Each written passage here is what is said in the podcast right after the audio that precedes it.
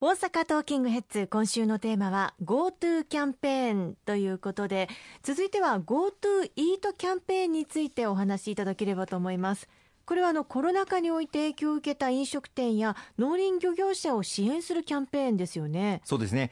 特にこの新型コロナウイルスの感染拡大によって、外食産業、なかなかレストランで食事をすることを、避けられるという傾向が、続いてきましたし、4月5月緊急事態宣言が発令された時には、休業要請にも応じていただいていました。深刻な打撃を受けている、この外食の業界に対して、応援をしていくキャンペーンが、この GoTo イートのキャンペーンになります。地域の飲食店で使えるプレミアム付きの食事券、これを販売いたしますので、これを購入していただいて食事券をそのお店で使っていただく、あるいはオンラインで飲食予約をしていただいて、そのお店をご利用された場合にはお昼ご飯であったら500円、そして夜ご飯であったら1000円分のポイントが付与されて、その次回以降活用できるというのが大きな制度になります。こちらもかなりお得ですよね。そうですね。今順次この GoTo イートキャンペーンを利用することができる店舗もどんどん増えていますので、使える店舗も多くあると思いますし、これを使っていただくためにはしっかりと感染対策というのを取っていただかなければいけないということも徹底していただいてますので、安心してご活用いただければと思いますね。具体的に飲食店にはどのような感染症対策を行ってもらっているんでしょうか。はい、当然3密を避けるということ、換気を徹底するということ、また手洗い消毒、あるいは検温などをお客様に対して呼びかけていただくということ、そういう飲食業界におけるガイドラインというものが整備されておりますので、それを守っていただくということが条件になります。はい、そして GoTo イベントについてなんですけれども、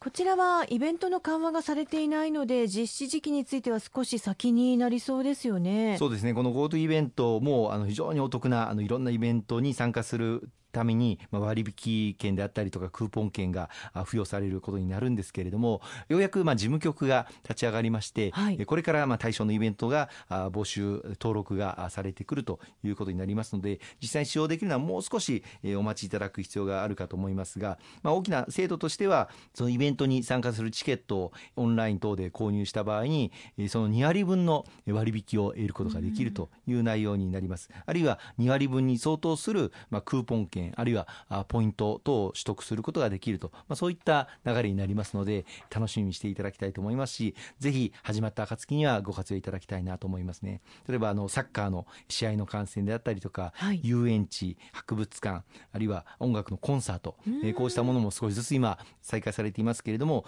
それぞれのイベントのチケットが2割お得になるというふうに思っていただければと思います。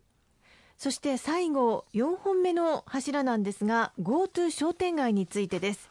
現在実施されている商店街の募集時期になっているかと思いますが、商店街ごとに応募される必要があるということなんですよね。そうですね。これ今それぞれの商店街で事業の実施に向けて計画を組んで申請に向けた取り組みが進んでいます。その商店街の良さを再認識するきっかけとなるような商店街でイベントを組んだりとか、あるいはその地域の良さを再発見するような新しい商材の開発、プロモーションの政策、こういったことを計画をいただくものです。でこれに対して一つの商店街あたり300万円補助されるというものになるんですが、複数の商店街で一緒に申請をしていただくことも可能でして、はい、例えば3つの商店街が一緒に同じ、近隣の地域なので一緒にやろうということになった場合には300万円 ×3、 つまり900万円プラス500万円がつくということで、最大1400万円が補助されるということですので、これを機に商店街の活性化を図ろうという皆様が今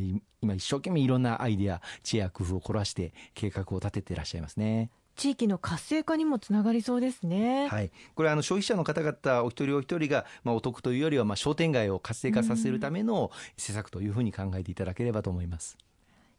ということでいろいろとお話をいただきましたけれども、最後に何かございますか。そうですね、ようやく、この GoTo トラベルあるいは GoTo イート軌道に乗ってまいりました、当初は予算の審議でも野党の皆さんこの GoTo トラベルやることについて非常に反対意見が多かったです、はい、無駄なんじゃないか、そんなことやってる場合かといったようなお声も多かったですけれども、本当に深刻な打撃を受けている観光産業の方々、もう本当にギリギリのところでなんとか踏みとどまっていらっしゃる、そういった観光業界の方々を応援できるようにしっかりした制度設計してまいりましたし、多くの皆様にご活用いただきたいと。そしてまた来年の春以降もですね、使えるように予算の積み増し、引き続き全力で働きかけていきたいと思っています。